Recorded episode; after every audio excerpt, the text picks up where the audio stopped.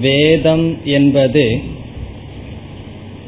ஒரு சாஸ்திரமாக இருந்தாலும் அதை தர்ம சாஸ்திரம் மோக்ஷ சாஸ்திரம் என்று இரண்டாக பிரிக்கின்றோம். வேதத்தினுடைய தர்ம சாஸ்திரம் வாழ்க்கையினுடைய நெறியை புகட்டுகின்றது. எப்படி ஒருவன் வாழ வேண்டும் என்று வழிவகுத்து கொடுக்கின்றது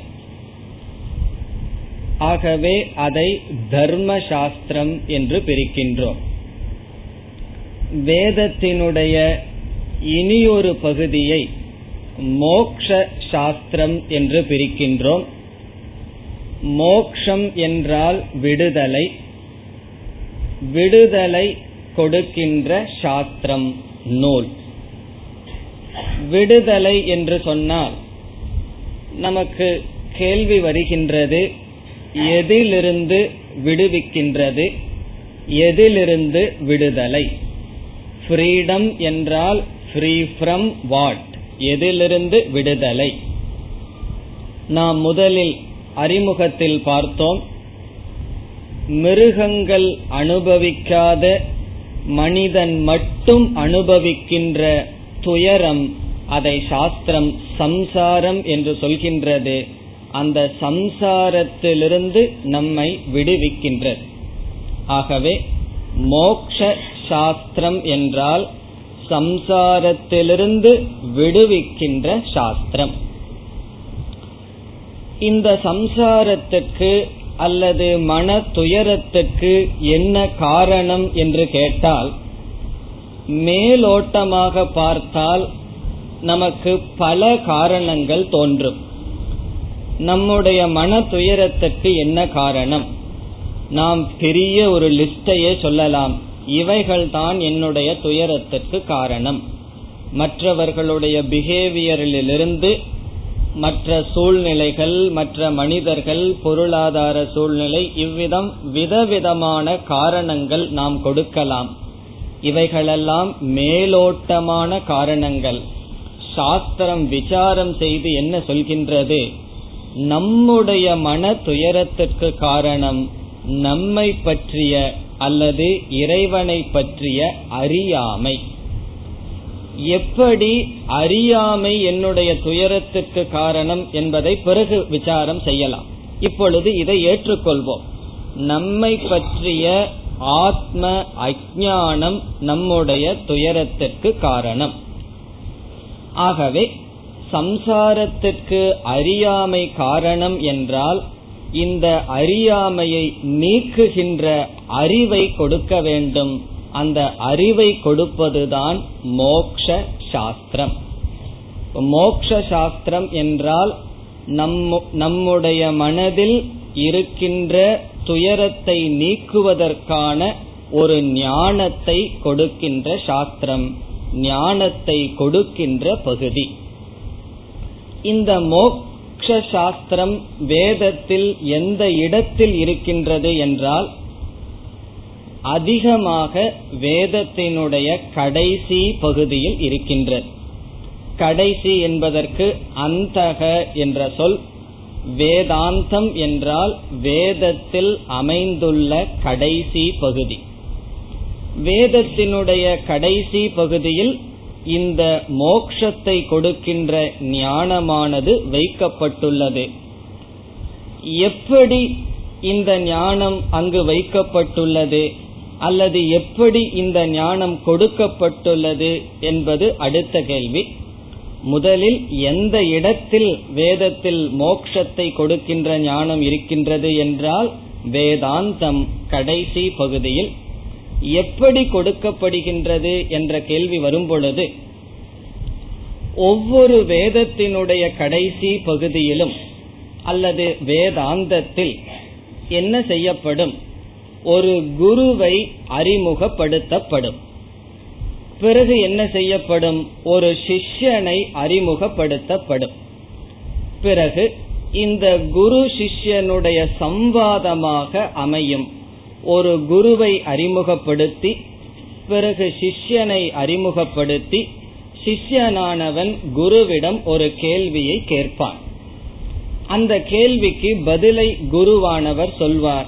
ஆகவே ஒரு குருவிடம் ஒரு சிஷ்யன் அல்லது பல சிஷ்யன் அவனுடைய கேள்வி இது ஒரு பகுதியாக இருக்கும். இதை ஒரு உபனிஷத் என்று நாம் சொல்வோம். இவ்விதம் பலவிதமான உபனிஷத் இருக்கின்றது. உபனிஷத் என்றால் ஒரு குருவினுடைய பதில் சிஷ்யனுடைய கேள்வி. இந்த கேள்வி பதில் ரூபமாக வேதாந்தத்தில் இந்த ஞானமானது கொடுக்கப்படுகின்றது. மேலும் பார்த்தால் வேதாந்தத்தில் இனி ஒரு காரியமும் செய்யப்படும். இந்த குருவை எப்படி அறிமுகப்படுத்துவது? சிஷ்யனை எப்படி அறிமுகப்படுத்துவது என்பதற்காக சில கதைகள் சொல்லப்பட்டிருப்பதை நாம் பார்க்கின்றோம். சில உபனிஷத்திற்குள் சென்றால் ஆரம்பத்தில் சில கதைகள் இருக்கும். அந்த கதைகளினுடைய தாற்பயம் என்னவென்றால் கதை கேட்பதற்காகவோ கதையை கேட்பது தாற்பயம் அல்ல அந்த கதையினுடைய குறிக்கோளே குருவையும் சிஷ்யனையும் அறிமுகப்படுத்துவதுதான். குருவையும் சிஷ்யனையும் அறிமுகப்படுத்தி பிறகு சிஷ்யனானவன் ஒரு கேள்வியை கேட்க குருவானவர் பதிலை சொல்வார். ஆகவே உபனிஷத்தில் இந்த ஞானம் எப்படி இருக்கின்றது என்றால் ஒரு கதை மூலமாக அறிமுகப்படுத்தப்பட்டு குரு சிஷ்யனுடைய சம்வாதம். சம்வாதம் என்றால் உரையாடல் டயலாக் அவ்விதம் அமைகின்ற. நமக்கு அடுத்த சந்தேகம் வரலாம். எதற்கு உபனிஷத் கதை சொல்ல வேண்டும்? எதற்கு குரு சிஷ்யனை அறிமுகப்படுத்தி உரையாடலாக இந்த ஞானத்தை நமக்கு கொடுக்க வேண்டும் என்றால் பல காரணங்கள் இதில் இருக்கின்றது.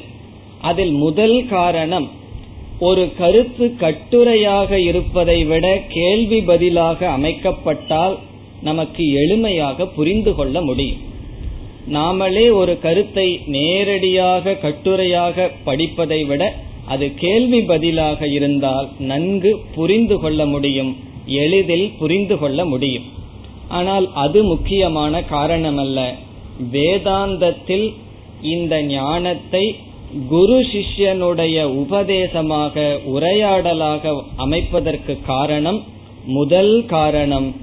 இந்த ஞானத்தை நாம் கேட்டுத்தான் பெற வேண்டும். இதை நாம் படித்து புரிந்து கொள்ள முடியாது. என்பதை காட்டுவதற்காகவே குருவை அறிமுகப்படுத்தி சிஷ்யனை அறிமுகப்படுத்தி சிஷ்யன் கேள்வி கேட்டு குருவிடமிருந்து இந்த ஞானத்தை பெற்றதாக நாம் படிக்கின்றோம். ஆகவே கதையினுடைய அல்லது குரு சிஷ்யனை அறிமுகப்படுத்துவதனுடைய தாற்பயம் மைய கருத்து என்னவென்றால் முதல் முக்கியமான கருத்து இந்த ஞானத்தை கேட்டுத்தான் பெற வேண்டுமே தவிர இதை படித்து பெற முடியாது.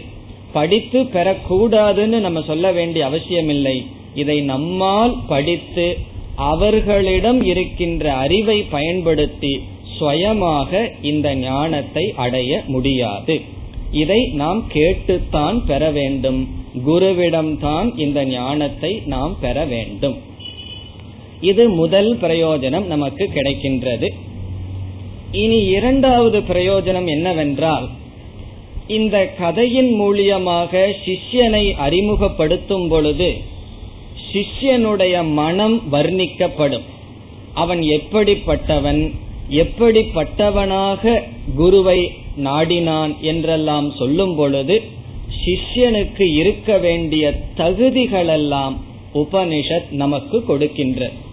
இந்த கதை நமக்கு முக்கியமல்ல. கதையின் மூலமாக சிஷ்யனை பற்றிய விசாரம் அங்கு நடைபெறும். ஆகவே அந்த சிஷ்யனுக்கு என்னென்ன லட்சணங்கள் சாஸ்திரத்தில் சொன்னதோ அந்த லட்சணங்களை தகுதிகளை நானும் பெற வேண்டும். சிஷ்யர்களாக இருக்கின்ற நாமும் பெற வேண்டும் என்பதை காட்டுகின்றது. உதாரணமாக கடோபனிஷத் என்ற உபனிஷத்தில் நாம் சென்றால் நச்சுக்கேதன் என்று ஒரு சிறிய பையன் இருந்தான்.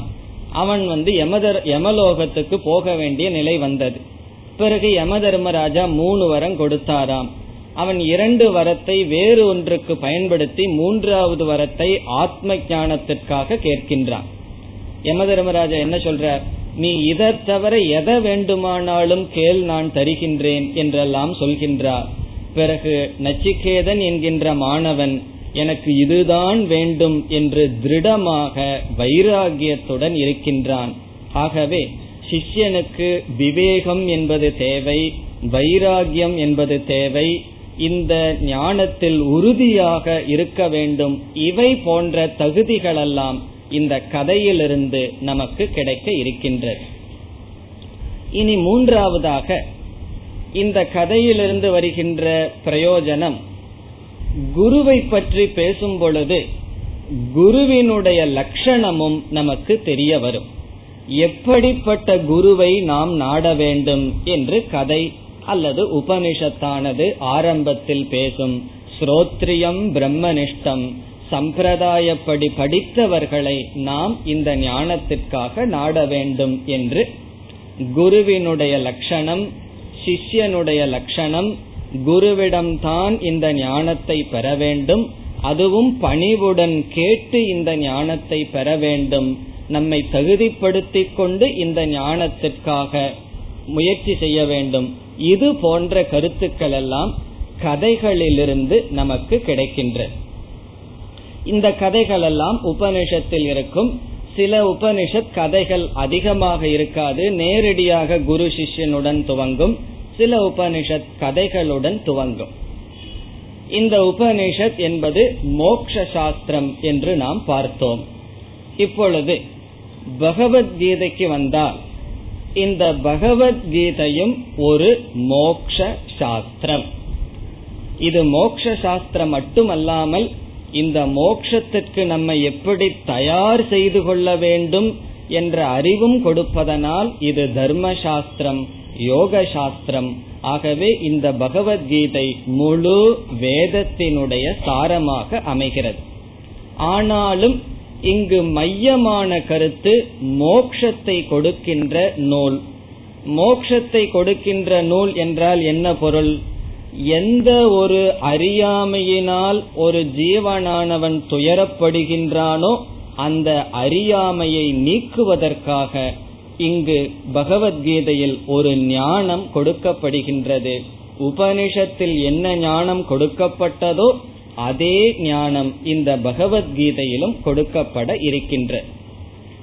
எப்படி உபனிஷத் சில கதைகளுடன் துவங்குமோ அதே போல இந்த பகவத்கீதையும் கதையுடனேயே துவங்குகின்றது. இந்த பகவத்கீதைக்கு புதிதா கதை கற்பனை செய்ய வேண்டாம். காரணம் இந்த பகவத்கீதையே ஒரு பெரிய கதைக்குள் அமைந்துள்ளது. இதிகாசத்திற்குள் அமைந்துள்ளதனால் இதிகாசத்தில் இருக்கின்ற கதையுடனேயே இந்த பகவத்கீதையானது துவங்குகின்றது. ஆகவே இந்த பகவத்கீதை என்பது மோக்ஷ சாஸ்திரம் ஞானத்தை கொடுக்கின்ற நூல். இந்த பகவத்கீதையில் யார் குருவாக இருக்கின்றார்? சாக்ஷாத் நாராயணனே அவதார புருஷனாக வந்து ஸ்ரீ பகவான் கிருஷ்ணரே இங்கு குருவாக இருக்கின்றார். பிறகு இந்த பகவத்கீதையில் யார் சிஷ்யனாக இருக்கின்றார்? அர்ஜுனனானவன் சிஷ்யனாக இருக்கின்றான். ஏன் பகவான் அர்ஜுனனை தேர்ந்தெடுத்து பகவத்கீதை சொன்னார் என்ற கேள்விக்கு இடமே கிடையாது. காரணம் என்ன? பகவான் அர்ஜுனனை தேர்ந்தெடுக்கவில்லை. இப்ப பகவான் வந்து அர்ஜுனனை தேர்ந்தெடுத்திருந்தார்னா இந்த கேள்வி சரி. ஏன் அவரை விட்டுட்டு இவரை மட்டும் தேர்ந்தெடுத்தார் என்று? பகவான் அர்ஜுனனை தேர்ந்தெடுக்கவில்லை. அர்ஜுனன் பகவானிடமிருந்து ஞானத்தை தேர்ந்தெடுத்தான். ஆகவே அர்ஜுனன் கேட்ட காரணத்தினால் பகவான் அர்ஜுனனுக்கு இந்த ஞானத்தை எடுத்து கொடுத்தார். பிறகு உபனிஷத்தில் கதை இருப்பது போல் இங்கும் கதை இருக்கின்றது. கதையுடன் தான் இந்த பகவத்கீதையானது துவங்குகின்றது. இந்த பகவத்கீதையை பகவான் உபதேசம் செய்யும் பொழுது அவர் உரைநடையில் உபதேசம் செய்திருக்கலாம். அதை வியாச பகவான் ஸ்லோக ரூபமாக எழுதியிருக்கின்றார். ஏன்னா உபதேசம் பண்ணும் போதும் ஸ்லோகத்துல சொல்லிட்டு இருந்தாருன்னு வச்சுக்கோ. அர்ஜுனனுக்கு அந்த கிராமரை புரிஞ்சுக்கிறதுக்குள்ள அர்த்தம் புரியறதுக்கு நேரம் இருக்கார் ஆகவே பகவான் நாம் உரைநடையாக வகுப்பெடுப்பது போல் சொல்லி இருப்பார் அதை அர்ஜுனன் கேட்டிருப்பான். அதை வியாச பகவான் ஸ்லோக ரூபத்தில் வகுத்திருக்கின்றார். பிறகு இந்த பகவத்கீதை பதினெட்டு அத்தியாயங்களாக சாப்டராக பிரிக்கப்பட்டுள்ளது. பகவானு நான் ஒரு சாப்டர் முடிச்சுட்டேன் ரெண்டாவது சாப்டர் முடிச்சிட்டேன்னு சொல்லி இருக்க மாட்டார். பகவான் தொடர்ந்து சொல்லி இருப்பார் அதையும் வியாசர் செய்திருப்பார். ஒவ்வொரு அத்தியாயமாக வியாச பகவான் பிரித்து எழுதியிருக்கின்றார். ஒவ்வொரு அத்தியாயத்திற்கும் பெயர் இருக்கின்றது. முதலாவது அத்தியாயத்துக்கு அர்ஜுன விஷாத யோகம் இரண்டாவது அத்தியாயம் சாங்கிய யோகம். இந்த பெயர் வியாச பகவானால் கொடுக்கப்படவில்லை. பின் வந்த ஆச்சாரியர்களால் கொடுக்கப்பட்டது. மகாபாரத்தினுடைய புஸ்தகத்தில் பார்த்தால் முதல் அத்தியாயம் இரண்டாவது அத்தியாயம் என்றுதான் செல்கின்றது. ஒவ்வொரு அத்தியாயத்திற்கும் இருக்கின்ற பெயரை பிறகு வந்த ஆச்சாரியர்கள் அந்த அத்தியாயத்தில் மைய கருத்து என்ன என்பதை ஆராய்ந்து அதற்கு தகுந்த பெயரை அவர்கள் கொடுத்திருக்கின்றார்கள். இந்த பதினெட்டு அத்தியாயத்தில் முதல் அத்தியாயம் பிறகு இரண்டாவது அத்தியாயத்தில் பத்து ஸ்லோகங்கள்.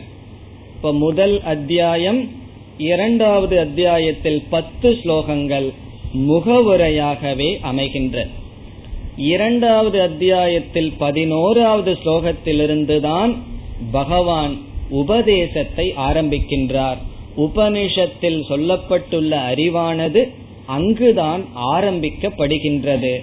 அதுவரை முகவுரையாகத்தான் இருக்கின்றது. இந்த முகவுரையில் இரண்டு கருத்துக்கள் இருக்கின்றது. ஒன்று கதை இருக்கின்றது. அந்த கதை கொஞ்ச நேரம் தொடரும். நம்ம பகவத்கீதை தத்துவ வகுப்பை ஆரம்பித்தாலும் அந்த கதையானது சற்று நேரம் வரும். அதற்கு பிறகு முதலாவது அத்தியாயத்தில் அர்ஜுனனுடைய மனதானது அழகாக நமக்கு தெரிவிக்கப்படுகின்றது. ஆகவே முதலாவது அத்தியாயத்தில் கதை ஒரு பகுதியாக வந்தாலும் அர்ஜுனனுடைய மனம் அங்கு விசாரிக்கப்படுகின்றது. அர்ஜுனனுடைய மனம் நமக்கு நன்கு தெரிய வருகின்றது. அர்ஜுனனுடைய மனசை தெரிஞ்சுக்கிறதுக்கு நம்ம மனசை தெரிஞ்சுக்கிறது நமக்கு என்ன பிரயோஜனம் என்று கேட்கக்கூடாது. அர்ஜுனன் சிஷ்யன் அவனுடைய மனதை நன்கு புரிய புரியத்தான். இதை நாம் கேட்கும் பொழுது இந்த தத்துவமானது நமக்கு நன்கு புரியும். அர்ஜுனனுடைய மனதில் என்னென்ன மாற்றங்கள் வந்தன என்பது முதலாவது அத்தியாயத்தின் மத்தியிலிருந்து ஆரம்பிக்கப்படும். பிறகு இரண்டாவது அத்தியாயத்தில் பத்தாவது ஸ்லோகங்களுக்குள் அர்ஜுனன் ஒரு சுவாமி ரதத்துக்கு சுவாமியாக இருந்த அர்ஜுனன் சிஷ்யனாக மாறுவான். அப்பொழுது பகவான் குருவாக இருந்து உபதேசத்தை செய்வார். ஆகவே இந்த பகவத்கீதையினுடைய ஆரம்பத்தில் கதை வருகின்றது. கதையுடன் இந்த கீதையானது துவங்குகின்றது. முதலாவது அத்தியாயம் கதையும் அர்ஜுனனுடைய மனநிலையும். அதுதான் சாரம். நீங்கள்லாம் டிவி பார்த்து கதையெல்லாம் உங்களுக்கு தெரிஞ்சிருக்கும். நான் சொல்ல வேண்டிய அவசியம் கிடையாது. இருந்தாலும் மிக சுருக்கமாக நம்ம ஆரம்பிப்பதற்காக நான் கதையை கூறுகின்றேன். ரொம்ப சுருக்கமாகத்தான் பார்க்க பார்க்க இருக்கின்றோம். பாண்டவர்களுக்கும் கௌரவர்களுக்கும் யுத்தமானது நிச்சயிக்கப்பட்டு விட்டது. கௌரவர்கள்னு சொல்லணும். சில சமயங்கள்ல பல பேர் கௌரவர்கள்னு சொல்லுவார்கள். அவங்களுக்கு கௌரவம் எல்லாம் கிடையாது. என்னைக்கு பணத்து மேல ராஜ்யத்து மேல ஆசை வந்தாச்சோ அன்னைக்கு எல்லா கௌரவத்தையும் விட்டு விட்டார்கள். சோ குரு வம்சத்தை சேர்ந்தவர்கள் கௌரவர்கள் துரியோதனனுக்கும் அல்லது பாண்டவர்களுக்கும் யுத்தமானது நிச்சயிக்கப்பட்டு விட்டது.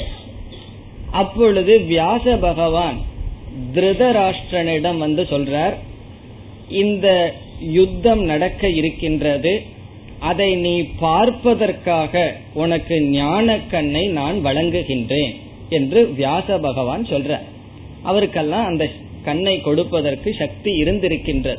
இன்னைக்கு எப்படி நம்ம டிவியில பாக்கிறது போல அன்னைக்கு மந்திர சக்திகளினால் அவைகளெல்லாம் பார்க்க முடிந்திருக்கும்.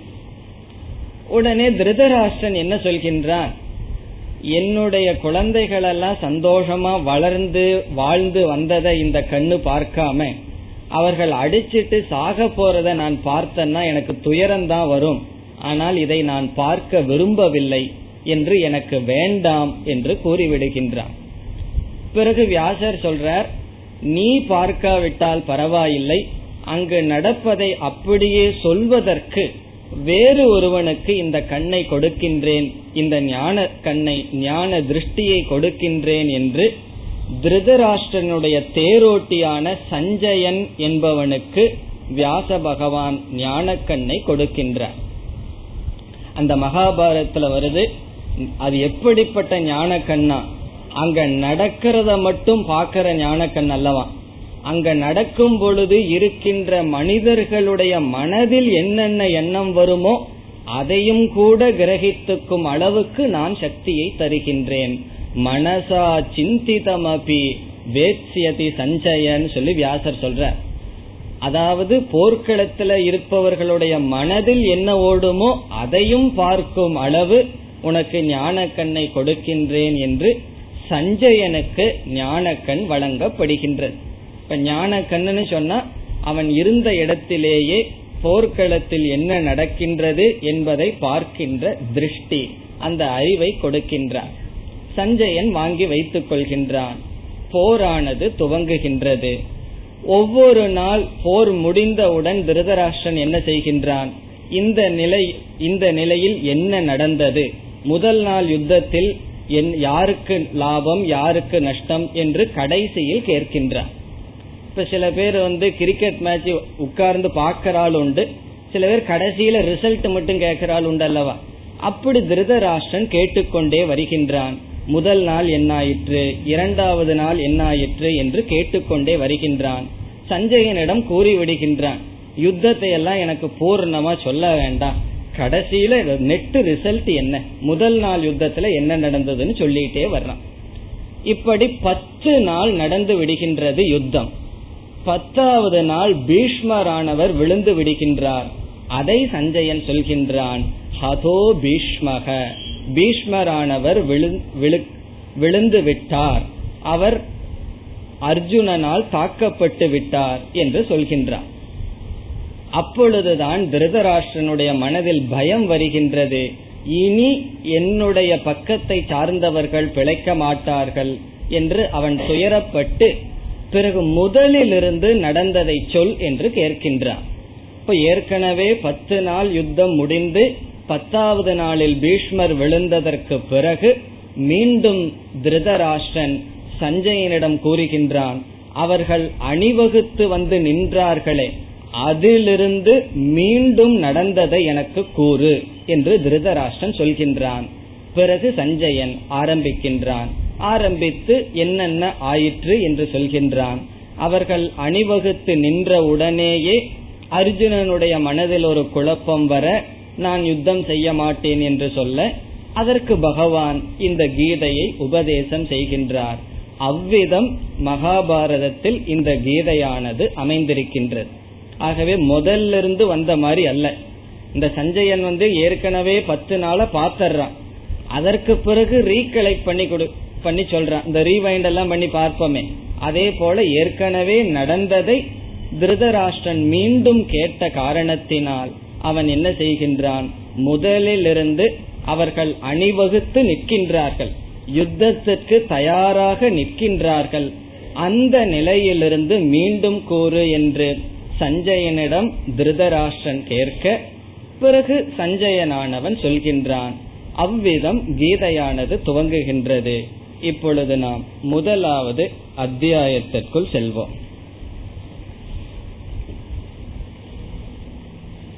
धृतराष्ट्र उवाच धर्मक्षेत्रे कुरुक्षेत्रे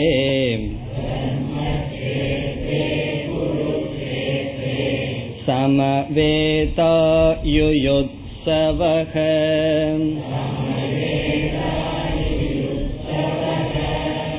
मामका पाण्डवाश्चैव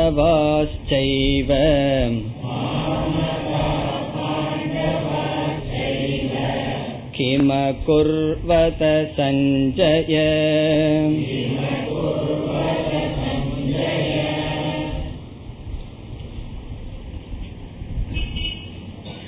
திருதராஷ்டிரக உவாச்ச. திருதராஷ்டிரன் உவாச்ச. உவாச்ச என்றால் கேட்டான். திருதராஷ்டிரன் கேட்டான். சஞ்சயம் பிரதி. அதை நம்ம சேர்த்திக்கணும்.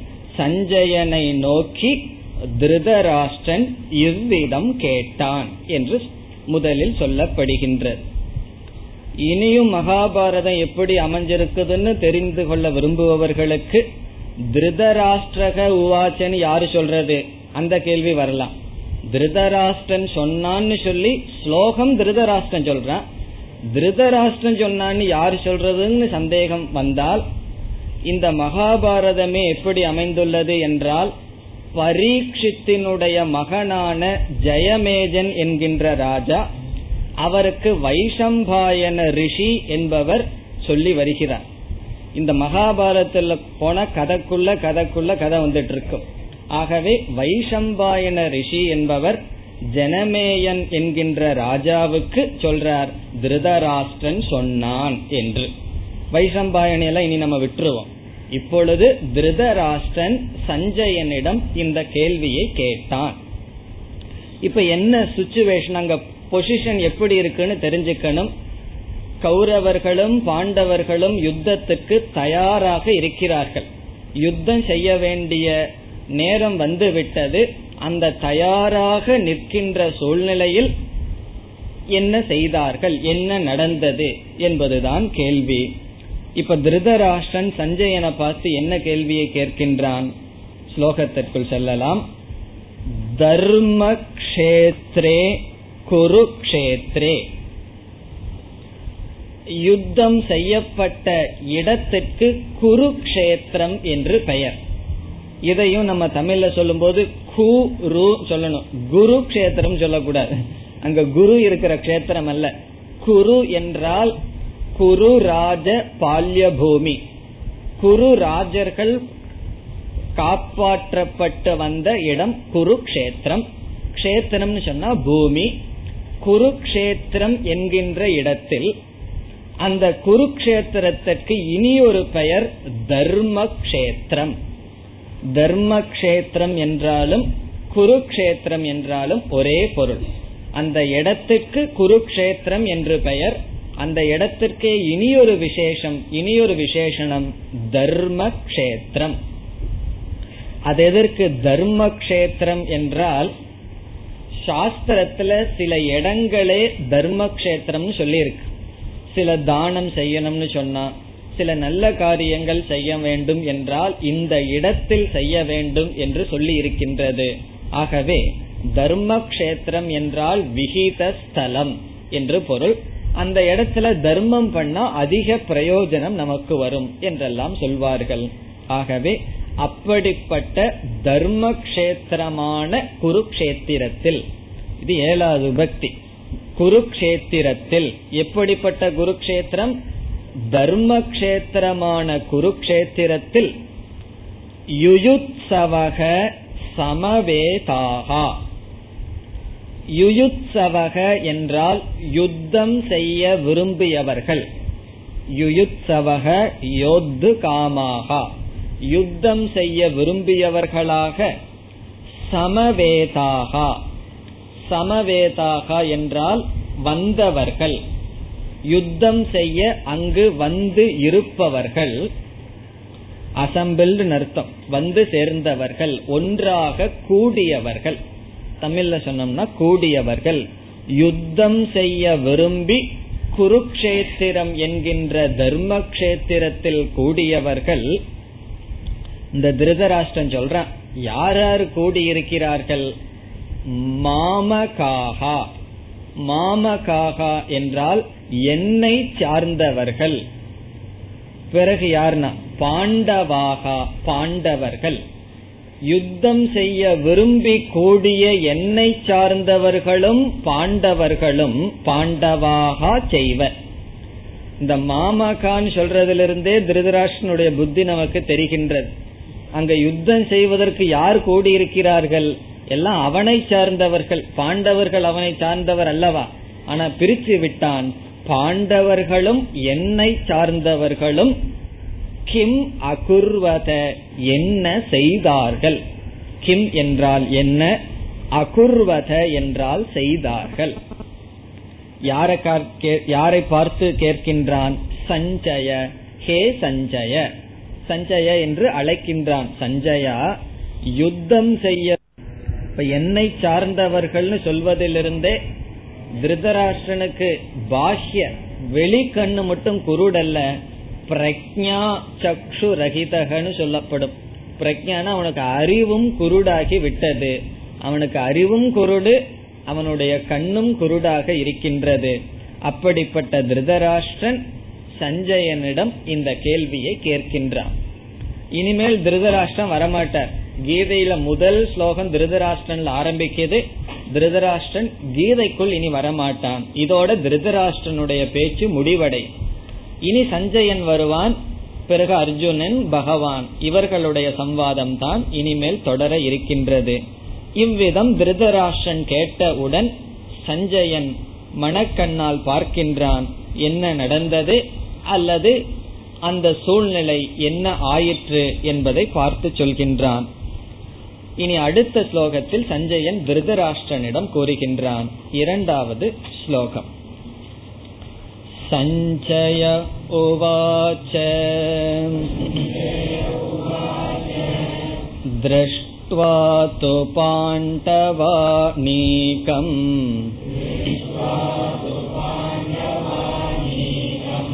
व्यूढं दुर्योधनस्तदा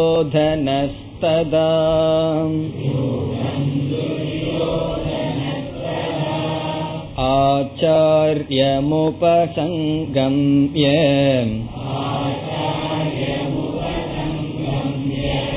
राजा वचनमब्रवीत्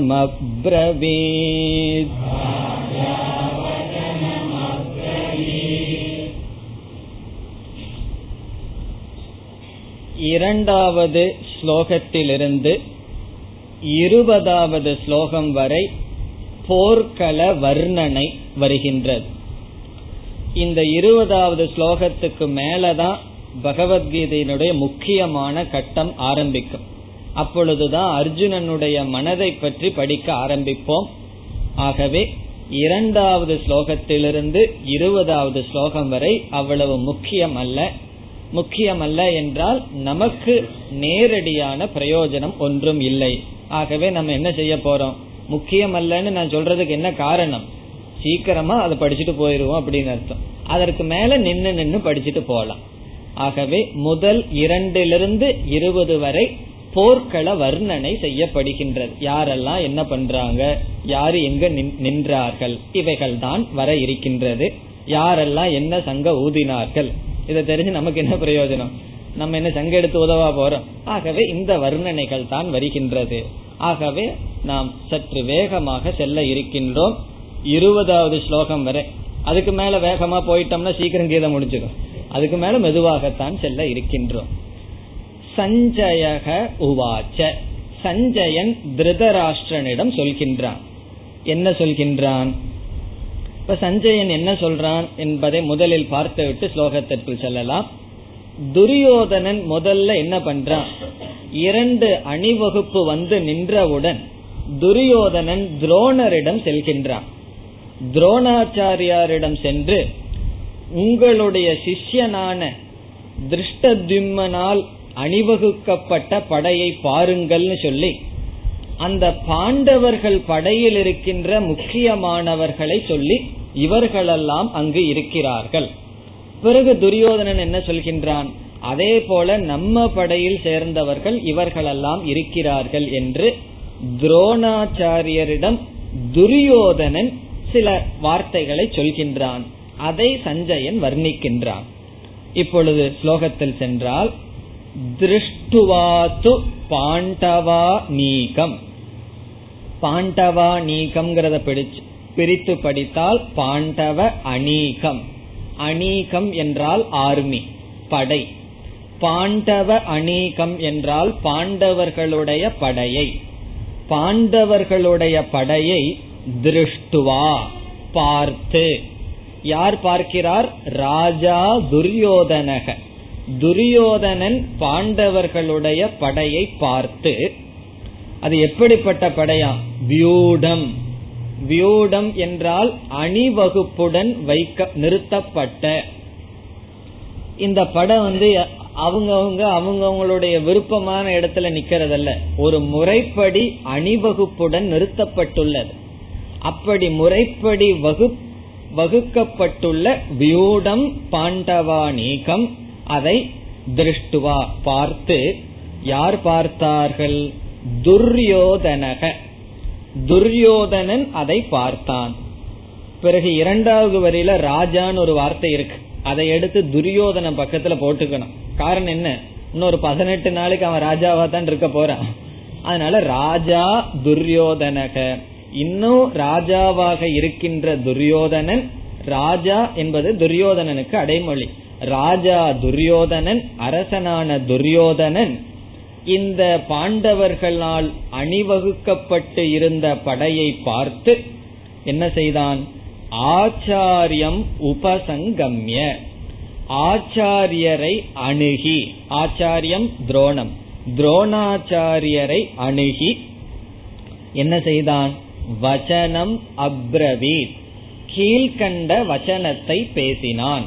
வச்சனம் என்றால் இனி வரப்போகின்ற ஸ்லோகங்களை துரியோதனன் பேசுகின்றான். அப்ரவீத் என்றால் கூறினான். துரியோதனன் கீழ்கண்ட வச்சனத்தை சொன்னான். யாரிடம்? துரோணரிடம். இப்ப முதல்ல என்ன நடக்கின்றது? அணிவகுத்து நின்றவுடன் அந்த படைகளை எல்லாம் பார்த்த துரியோதனன் துரோணாச்சாரியரிடம் சென்று கீழ்கண்டதை பேசுகின்றான். இப்ப துரியோதன என்ன பேசுகின்றான் என்பதை பார்ப்போம். மூன்றாவது ஸ்லோகம். பாண்டு புத்திராணாம் आचार्य महतीं च मोम् व्यूढां द्रुपदपुत्रेण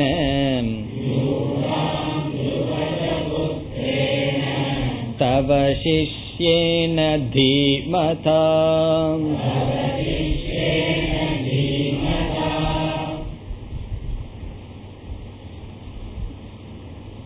இந்த ஸ்லோகங்கள் எல்லாம் துரியோதனனுடைய வச்சனம். ஆனா இங்க சொல்லப்படவில்லை. துரியோதனக உவாச்சன் இல்ல. நம்ம புரிந்து கொள்ள வேண்டும். துரியோதனன் பேசுகின்றான். யாரிடம்? ஆச்சாரியரிடம் துரோணரிடம் பேசுகின்றான். இப்ப முதல் வரியில பார்த்தா ஆச்சாரியங்கிற வார்த்தை இருக்கு. அழைக்கின்றான் ஹே ஆச்சாரிய ஆசிரியரே அழைத்து அந்த ஆசிரியரிடம் துரோணரிடம் என்ன சொல்கின்றான்? பஷ்ய ஏதாம் பாண்டு புத்திராணாம் மகதீம் சமும் பஷ்ய என்றால் நீங்கள் பாருங்கள் துவம் பஷ்ய நீங்கள் பாருங்கள் என்று ஆச்சாரியரிடம் சொல்கின்றான்। ஹே ஆச்சாரிய ஆசிரியரே நீங்கள் பாருங்கள் எதை பார்க்கணும்? ஏதாம் இதை இதை என்றால் இந்த ஆர்மி இந்த அணிவகுப்பை படையை பார்க்கணும். படைய பார்க்கணும்னா யாரு படைய நான் பார்க்க சொல்றேன்? நம்ம படைய பார்க்க சொல்லல. பாண்டு புத்திரானாம் பாண்டு புத்திரன் அதாவது தர்மராஜா அவனுடைய அல்லது பாண்டவர்களினுடைய பாண்டு புத்திரானாம் என்றால் பாண்டவர்களினுடைய ஏதாம் இந்த சமு. சமு என்றால் ஆர்மி. இந்த படையை அது எவ்வளவா? மகதீன். பெரிய இந்த படையை பாருங்கள். அதாவது பாண்டவர்களுடைய பெரிய இந்த படையை பாருங்கள். அதுவும் படை எப்படி இருக்கின்றதாம்? வியூடாம். ஒரு விதத்தில் அணிவகுக்கப்பட்டு இருக்கின்றது. வியூடாம். இந்த வியூடத்தை அமைத்தது யார்? முதல் நாள் பாண்டவர்களினுடைய சார்பில் தலைவனாக இருப்பவன் துருபத புத்திரனான திருஷ்டத்யும்மன் அவன்தான் தலைவனாக இருக்கின்றான். ஆகவே சொல்கின்றான் துரியோதனன் துருபத புத்திரேன துருபதனுடைய புத்திரனான திருஷ்டத்யும்மனால் அணிவகுக்கப்பட்டுள்ள இந்த படையை பாருங்கள். இதெல்லாம் மகாபாரதத்துல பார்த்தா தெரியும். அதாவது இரண்டு படைகள் வந்து விதவிதமாக அணிவகுக்கப்பட்டு இருக்கும். விதவிதமான வியூகங்கள் இருக்கும். இப்போ ஒருவன் படை வந்து கருட வியூகம் இருந்தா அதை தாக்கணும் என்றால் நாக வியூகம் எடுத்துக்குவாங்களாம். அதெல்லாம் அவங்களுடைய அந்த காலத்தில் இருக்கிற டெக்னிக்கல் டைம் இப்ப கருடன் மாதிரி அவர்கள் நின்னார்களா? அதற்குள்ள போகணும்னா பாம்பு மாதிரி தான் போக முடியுமா? இப்படி ஒவ்வொரு விதமான வியூகங்களை அமைத்துக் கொள்வார்கள். அமைத்து கொண்டு தாக்குவார்கள். அவர்கள் என்ன வியூகம் எடுத்தார்களோ அதற்கு நம்ம எந்த வியூகம் எடுத்தா அவங்கள தாக்க முடியுங்கிற ஞானம் எல்லாம் இருவருக்கும் இருக்கும். அப்படி ஒரு விதத்தில் வியூகம் வைக்கப்பட்டுள்ளது. முதல் நாள் தாக்குவதற்காக அந்த வியூகத்தை நிர்ணயம் பண்றது யார்? அது வந்து தளபதியான திருஷ்டத்யுன்மன். அவன் பேரை நேரடியா சொன்னா பரவாயில்ல. இங்க துரியோதன் என்ன பண்றான்? துருபதனுடைய புத்திரன்னு சொல்றான். அது எதுக்கு தெரியுமோ? துரோணருக்கு கொஞ்சம் கிள்ளி விடுறது. துரோணருக்கு கொஞ்சம் மனசுல ஒரு துவேஷத்தை ஊட்டுறது இந்த துருபதன்னு சொன்னாவே துரோணருக்கு கொஞ்சம் எரிச்சல் வந்துடும் ஏன்னா ரெண்டு பேர்த்துக்கு பகைமை இருந்தது. அதை ஞாபகம் ஊட்டுகின்றான் அந்த பகைமைய ஞாபகம் ஊட்டி இதெல்லாம் நம்ம வாழ்க்கையில நடக்கிறது தான் துரியோதனம் பண்ணியிருக்கான். ஒருத்தர் வீட்டுல போய் யார பத்தி பேசினா அவங்களுக்கு எரிச்சல் வருமோ அவங்க டாபிக்கையே பேசுவார்கள். அதெல்லாம் எதுக்கு அப்படின்னா எல்லாம் வெஞ்சன்ஸ் அதெல்லாம் துரியோதனனுக்கு இருந்தது. இன்னைக்கு இந்த உலகத்தில் இருக்கிற மாதிரி. ஆகவே துரியோதன் என்ன பண்றான்? துரோணரிடம் போய் யாரு பேரை சொன்னா அவருக்கு பிடிக்காதோ அவரு பேரை சொல்லி அவருடைய மகன் அவருடைய மகனால் அது மட்டுமல்ல மறைமுகமாக துரோணாச்சாரியரை துரியோதனன் நிந்திக்கின்றான். தவ சிஷ்யேன தீமதா. இந்த துருபத புத்திரன் யாருன்னு சொன்னா உங்களுடைய சிஷ்யந்தான்னு சொல்றான். காரணம் என்ன? இந்த திருஷ்டத்யுமனுக்கு துரோணாச்சாரியர் ஞானத்தை கொடுத்திருக்கார். வில்வித்தைய கத்து கொடுத்திருக்கின்றார். இப்ப உங்களுடைய சிஷ்யன்தான் உங்களுக்கு எதிராக வியூகத்தை அமைத்து இருக்கின்றான். தவ சிஷ்யேன உங்களுடைய சிஷ்யனான துருபத புத்திரனால் அணிவகுக்கப்பட்ட வியூகத்தை நீங்கள் பாருங்கள். பிறகு இனி ஒரு அடைமொழி கொடுக்கின்றான் திருஷ்டத்யும்மனுக்கு தீமதா. தீமதான ரொம்ப புத்தி உள்ளவன் அப்படின்னு அர்த்தம். இதுவும் வஞ்ச புகழ்ச்சின்னு தமிழ்ல சொல்றது. அதாவது புகழ்றது போல புகழ்ந்து இகழ்வது. அவன் ரொம்ப புத்திசாலின்னு சொல்லி நம்ம சொல்லுவோம் இல்லையா சில சமயங்கள்ல விபரீத பாவனையில. அப்படி அவன் ரொம்ப புத்திசாலி உங்களிடமே ஞானத்தை பெற்றுட்டு உங்களை உங்களிடம் போர் புரிவதற்காக இப்பொழுது ஒரு அணிவகுப்புடன் நிற்கின்றான் என்று அறிவுடைய உங்களுடைய சிஷ்யனான துருபத புத்திரனால் அணிவகுக்கப்பட்ட பாண்டவர்களுடைய பெரிய படையை பாருங்கள் என்று சொல்லி அடுத்த மூன்று ஸ்லோகத்தில் என்ன செய்கின்றார்?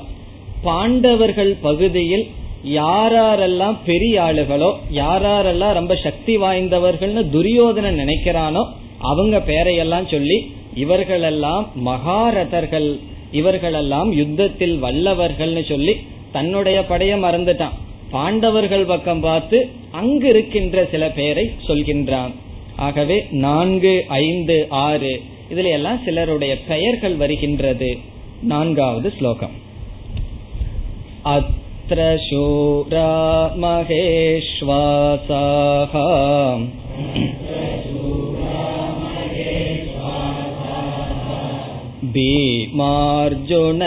भीमार्जुनसमायुधि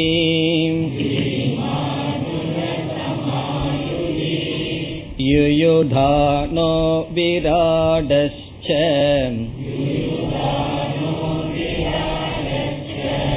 द्रुपदश्च महारथः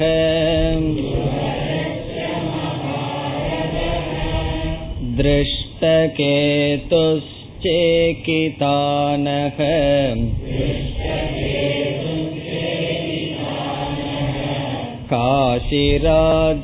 काशिराजश्च वीर्यवान् पुरुजेत्कुन्तिभोजश्च शैब्यश्च नरपुङ्गवः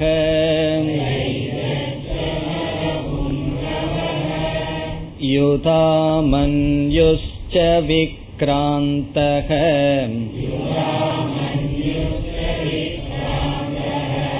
उत्तमौजाश्च वीर्यवान्।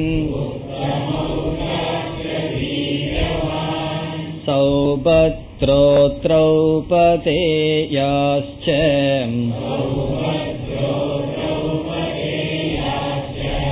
सर्व एव महारथाः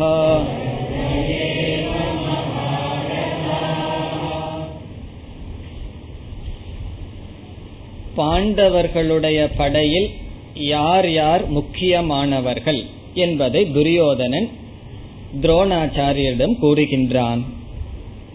அத்திர ஷூராகா அத்திர என்றால் பாண்டவர்களுடைய படையில் பாண்டவ சேனாயாம். பாண்டவர்களுடைய சேனையில் ஷூராகா ஷூரர்கள் ஷூரர்கள்னா சக்தி வாய்ந்தவர்கள். யார்? மகேஷ்வாசாகா. மகேஷ்வாசாகா என்றால் மிக மிக சக்தியுடன் அம்பை கையாளுபவர்கள் வில்லை கையாளுபவர்கள். இந்த ரெண்டும் இனிமேல் வரப்போவர்களுக்கு அடைமொழி. மகேஷ்வாசாகா என்றால் நன்கு ஆயுதம் பயன்படுத்த தெரிந்தவர்கள் ஷூரர்கள் யார்? இனி எல்லாம் பெயரை சொல்கின்றான் யாரெல்லாம் அவனுக்கு பெருசா தெரியுதோ அல்லது யாரை கண்டெல்லாம் அவனுக்கு கொஞ்சம் பயம் இருக்கோ அதெல்லாம் முதல்ல வருது. துரியோதன முதல்ல யாரை கண்டு பயந்துக்கிறான்? பீம அர்ஜுன சமாயுதி. அர்ஜுனனை கண்டு கூட அவனுக்கு பயம் இல்லை. அவனுக்கு பயம் அல்லது துவேஷம் எல்லாம் பீமன் இடத்துலதான் இருக்கு. ஆகவே பீமன்ல இருந்து ஆரம்பிக்கின்றான். பீம அர்ஜுன சமாயுதி. அதாவது சில பேரையெல்லாம் அவன் சொல்ல போறான். இவர்களெல்லாம் மிக முக்கியமானவர்கள்னு சொல்லி. அவர்களை எப்படி முக்கியமானவங்கன்னு சொல்றது? அவர்களெல்லாம் பீமனுக்கும் அர்ஜுனனுக்கும் சமம் என்று சொல்கின்றான். இப்ப யுதி என்றால் யுத்தத்தில் யுத்தம் செய்கின்ற விஷயத்தில் பீம அர்ஜுன சமாகா. பீமனுக்கும் அர்ஜுனனுக்கும் சமமானவர்கள் நம்ம மூணு ஸ்லோகம் படிச்சோமே அந்த மூணு ஸ்லோகத்துல யார் யாரு பேரை சொன்னானோ அவர்கள் எல்லாம் அவனுடைய மனதுல வந்து பீமன் மீதும் இருக்கின்ற துவேஷமும் பயமும் என்றைக்குமே இருந்து கொண்டேதான் இருக்கின்றது. அதெல்லாம் நீங்க கதையில பார்த்திருப்பீர்கள். இப்ப பீமனுக்கும் அர்ஜுனனுக்கு சமமா யாரெல்லாம் இருக்கிறார்கள்? யுயுதானக ஒரு ராஜாவினுடைய பெயர். யுயுதானக இதெல்லாம் பெயர். சாத்தியகிகி யுயுதானன் என்றால் சாத்தியகி என்பவர். அவருக்கு இனி ஒரு பெயர். இனி அடுத்த ஆள் விராட்டக. விராட மன்னன் விராட் ராஜா விராட்டக. துருபதக துருபதன் என்பவர். இவர்களெல்லாம் யாருன்னா? இவர்களுக்கெல்லாம் அடைமொழி மகாரதக. துருபதக மகாரதக. இந்த மகாரதகங்கிறது எல்லாத்துக்கும் போலாம். மகாரதக என்றால் அவர்கள் வந்து ஒரு ரதத்திலிருந்து போர் புரியும் பொழுது தன்னையும் காப்பாற்றி அந்த தேரோட்டியையும் காப்பாற்றி குதிரையையும் காப்பாற்றி யார் போர் புரிவார்களோ அவர்களுக்கு மகாரதன் என்று பெயர். இப்ப தன்னை மட்டும்தான் காப்பாத்திக்க தெரிஞ்சதுன்னு வச்சா இப்ப குதிரையை அவன் அடிச்சுட்டான்னா இப்ப எவ்வளவு நேரம் ரதத்தில் இருக்க முடியும்? ஆகவே எல்லா எல்லோரையும் யார் காப்பாற்றி போர் புரிவார்களோ அவர்கள் மகாரதன். அல்லது இனி ஒரு அர்த்தமும் கொடுக்கப்படுகின்றது. ஒரு தேரை கொண்டு பத்தாயிரம் பேருடன் யாருக்கு போர் புரியும் சக்தி இருக்கின்றதோ அவர்களுக்கெல்லாம் மகாரதன் பெயர். இவர்களெல்லாம் அப்படிப்பட்டவர்களாம். யுயுதானன் விராட்டக துருபதக. இனி அஞ்சாவது ஸ்லோகத்திற்கு செல்லலாம். இங்கே எல்லாம் பெயர்கள் தான் வருகின்றது. திருஷ்டகேதுகு. திருஷ்டகேது என்ற ராஜா. சேகிதானக. சேகிதானன் என்பவன் யாதவ குலத்தைச் சேர்ந்தவன் சேகிதானக. காஷி ராஜக காஷி ராஜன் என்ற காஷிராஜா காசிராஜனுக்கு ஒரு அடைமொழி வீரியவான். மிக மிக வீரியத்தை உடைய சக்தியை உடைய காசிராஜன். அடுத்தது புருஜித் என்கின்ற ராஜா. குந்தி போஜக என்கின்ற இனியொரு ராஜா. புருஜித் என்பவரும் குந்தி போஜன் என்பவரும் குந்தியினுடைய சகோதரர்கள். குந்தியினுடைய சகோதரர்கள் புருஜித் என்பவர் குந்தி போஜக என்கின்ற இரண்டு ராஜா சைபியக என்கின்ற இனி ஒரு ராஜா பிறகு நரபுங்கவகங்கிறது ராஜா இல்ல நரபுங்கவகங்கிறது அடைமொழி. புங்கவகன மேலானவன். மேலான மனிதர்களுக்குள் மேலான சைபியன் என்கின்ற ராஜா. சில பேரோட சில அடைமொழிகளும் வருகின்றது. இனி ஆறாவது ஸ்லோகத்தில். யுதாமன்யுகு. யுதாமன்யுகு என்கின்ற ராஜா அந்த யுதாமன்யுக்கு அடைமொழி விக்ராந்தக. விக்ராந்தக என்றால் பவர்ஃபுல் சக்தியையுடைய யுதாமன்யுகு என்பவர். பிறகு வீரியவான் வீரியத்தை உடைய உத்தமௌஜாகா அதுவும் ஒரு ராஜாவுக்கு பெயர் உத்தமௌஜாகா என்பவர். பிறகு சௌபத்ரக. சௌபத்ரக என்பது சுபத்ராவினுடைய மகன் அபிமன்யுவை குறிக்கின்றது. சௌபத்ரக. திரௌபதேயாகா. திரௌபதியினுடைய புத்திரர்கள். பஞ்ச இளம் பாண்டவர்கள் திரௌபதேயாகா என்றால் திரௌபதியினுடைய ஐந்து புத்திரர்கள். சர்வே ஏவ மகாரதாகா. சர்வே ஏவ இவர்கள் எல்லோருமே மகாரதர்கள். மகாரதர்கள் என்றால் பத்தாயிரம் பேருடன் போர் புரியும் வல்லமை உடையவர்கள். இப்ப முதல்ல துரியோதனன் என்ன செய்தான்? பாண்டவர்களுடைய படையை பார்த்து பீமனுக்கும் அர்ஜுனனுக்கும் சமமாக இவ்வளவு பேர் இருக்கிறார்கள். பிறகு இனி என்ன செய்ய போகின்றான்? தன்னுடைய படையை பார்த்து அதுல நான் முக்கியமானவர்களை சொல்கின்றேன் என்று துரோணரிடம் கூறுகின்றான் இதுவும் துரியோதனனுடைய வச்சனம் ஏழாவது ஸ்லோகம் அஸ்மாகம் து விசிஷ்டாயே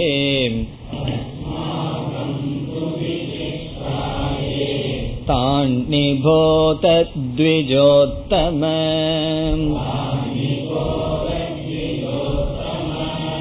नायका मम सैन्यस्य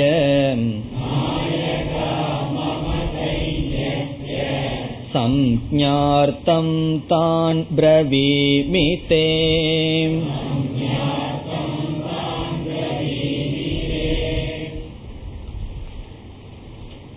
நம்முடைய படையில் யாரெல்லாம் பிரமுகர்கள் முக்கியமானவர்கள் என்பதை சொல்கிறேன் என்று சொல்கின்றான் துரியோதனன். முதல் வரியில கடைசி சொல்ல பார்த்தா த்விஜோத்தம. த்விஜோத்தம என்பது துரோணாச்சாரியரை அழைக்கின்ற சொல். த்விஜக என்றால் இரண்டு முறை பிறந்தவர்கள் என்று பொருள். அது பிராமணனை குறிக்கின்றது.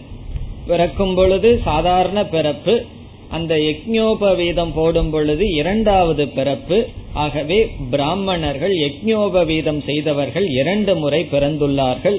ஆகவே த்விஜக உத்தம என்றால் அந்த பிராமணர்களுக்குள் மேலானவர். ஆகவே த்விஜோத்தம பிராமணர்களுக்குள் சிரேஷ்டமானவரே. இப்ப நான் என்ன சொல்ல போறேன்? அஸ்மாகம் அஸ்மாகம் என்றால் நம்முடைய இந்த இடத்துல ஒரு வார்த்தையை சேர்த்திக்கணும். சேனாயாம். நம்முடைய படைகளில் ஏ விசிஷ்டாக. யார் முக்கியமானவர்கள்? ஏ என்றால் யார்? விசிஷ்டாகா என்றால் முக்கியமானவர்கள். தான் நிபோத. அவர்களை நான் சொல்கின்றேன் நீங்கள் கேளுங்கள். நம்முடைய படைகளில் யார் விசிஷ்டமானவர்கள் முக்கியமானவர்கள் தான் அவர்களை நிபோத. நிபோத என்றால் நீங்கள் நன்கு அறிந்து கொள்ளுங்கள். பிறகு மீண்டும் சொல்கின்றான் மம சைன்யசிய நாயகாக முதல்ல வந்து அஸ்மாகம்னு சொன்னான் நம்முடையன்னு சொன்னான். உடனே துரியோதனன் கூட அந்த அளவுக்கு நல்ல புத்தி இருக்கான்னு நினைக்கிறதுக்குள்ள சொல்றான் மம சைன்யசிய என்னுடைய இந்த படையில் அது அப்பா புத்தி மகனுக்கு அப்படியே தான் இருக்கு. மாமகான்னு சொல்ல திருதராஷன் துரியோதனன் சொல்றான் என்னுடைய இந்த சைன்யத்தில் நாயக்காக நாயக்கர்கள் என்றால் பிரமுகர்மானவர்கள் முக்கியமானவர்கள் அவர்களை நான் சொல்கின்றேன். அவர்களுடைய பெயரை எல்லாம் நான் சொல்றேன் நீங்கள் கேளுங்கள். இப்ப துரியோதனன் நினைப்பான் துரோணாச்சாரியருக்கு தெரியாதா? யார் யாரெல்லாம் வந்திருக்காங்கன்னு சொல்லி. துரியோதனன் சொல்லித்தான் தெரியணுமா? உடனே துரியோதனன் சொல்றான் சம்ஞார்த்தம் தான் பிரவீமி. சம்ஞார்த்தம்னா உங்களுக்கு ஞாபகம் ஓட்டுவதற்காக. இந்த பேருக்கு சொல்றேன்னு சொல்றோமே அதேதான். ஒரு பேருக்கு சொல்றேன் அவர்களை நீங்கள் தெரியும் பொருட்டு உங்களுக்கு நான் சொல்கின்றேன். உங்களுக்கெல்லாம் இங்க யாரு வந்திருக்காங்க அதுல யாரு முக்கியமானவர்கள்னு தெரியாம இல்ல இருந்தாலும் ஒரு பெயருக்காக நான் சொல்கின்றேன். நேம் சேக்னு சொல்றோமே அதத்தான். சம்ஞார்த்தம் அவர்களை சொல்ல வேண்டுமே என்பதற்காக தான் பிரவீமி தே உங்களுக்கு அவர்களை நான் சொல்கின்றேன். பிறகு யாரெல்லாம் தன்னுடைய பக்கத்துல துரியோதனனுக்கு பெரிய ஆளா தெரிகிறார்கள்? அதை சொல்றான் எட்டாவது ஸ்லோகம். பவான் பீஷ்மஸ்ச கர்ணஸ்ச.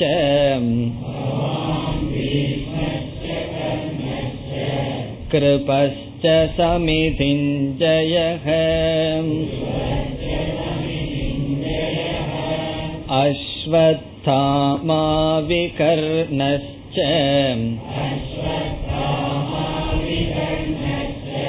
सौमदत्तिस्तथैव च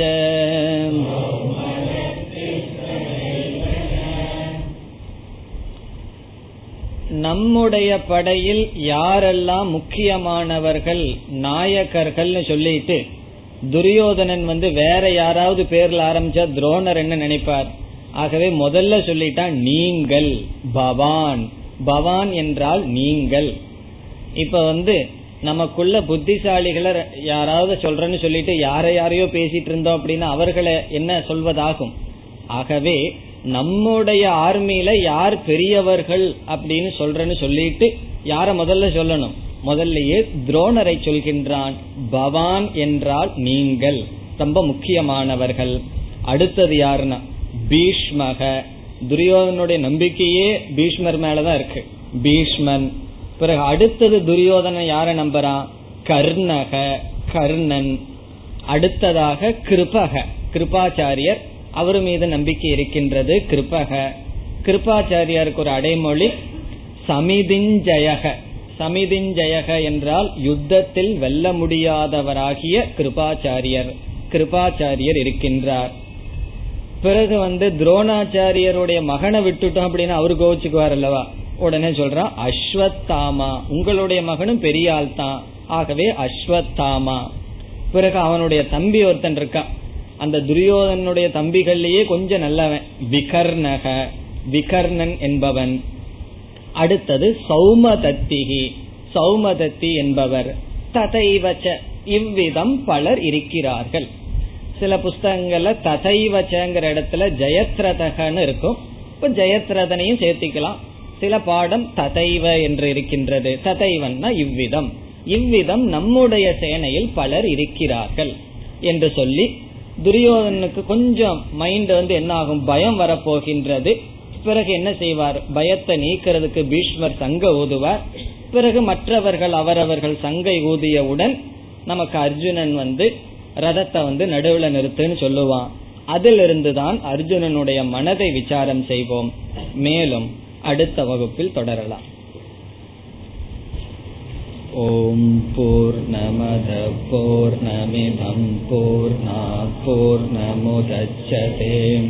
पूर्णस्य पूर्णमादाय पूर्णमेवावशिष्यते ॐ शान्ति शान्ति शान्तिः